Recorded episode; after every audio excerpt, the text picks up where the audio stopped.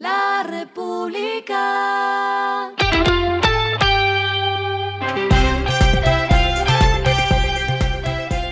Al final de la jornada, esto es lo que debes saber sobre el comportamiento de los negocios, las finanzas y la economía. Las movidas de hoy fueron. Constructora Amarillo construirá nuevos proyectos en Antioquia, Valle y Eje Cafetero y esperan terminar el año con 13.000 unidades habitacionales vendidas. Ya cuentan con convenios firmados en el oriente antioqueño y en Medellín.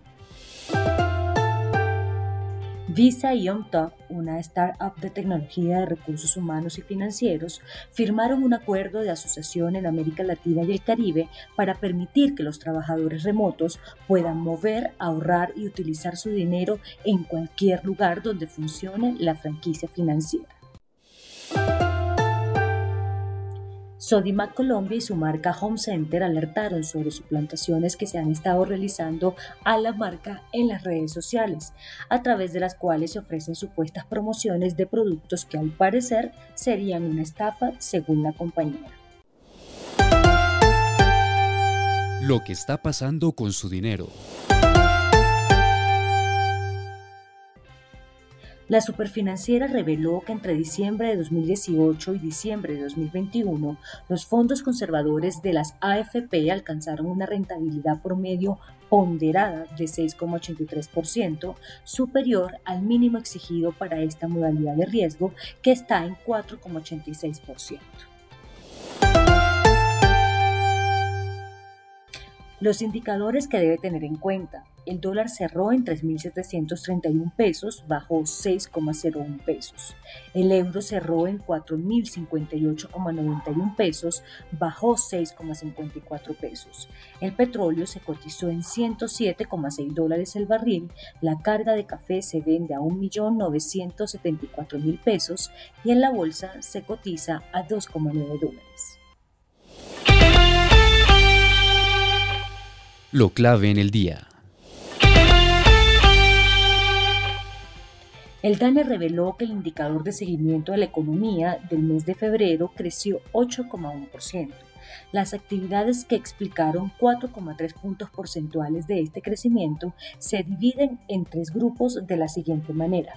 Las actividades de comercio, transporte, alojamiento y servicios de comida aportaron 1,8 puntos porcentuales.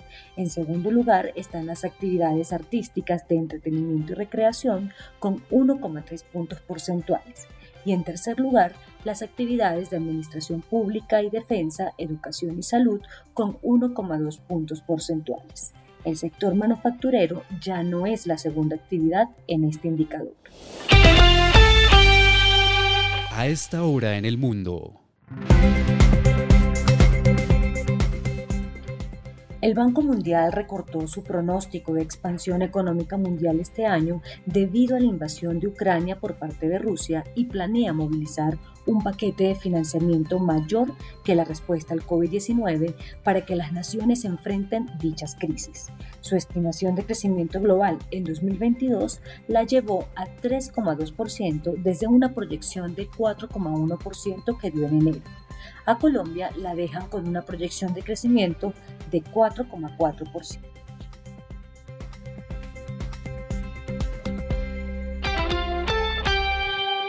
Y el respiro económico tiene que ver con este dato. La República.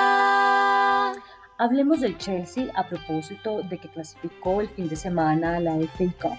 La venta del equipo de fútbol propiedad del multimillonario ruso Abramovich tiene un nuevo jugador y es el grupo del empresario británico Martin Button en el que también figura como socio el colombiano Alejandro Santo Domingo, cuya fortuna supera los 2.500 millones de dólares. Según Sky Sports, se convertiría en un accionista minoritario del equipo londinense si el consorcio llegase a tener éxito. La República. Y finalizamos con el editorial de mañana, sin solución a la vista el problema de los trancones. El puente más largo del año puso en evidencia que el país está entrando en un nuevo problema sin solución a la vista, atascos, trancones o tacos que desnudan la falta de normas claras. Esto fue Regresando a casa con Vanessa Pérez.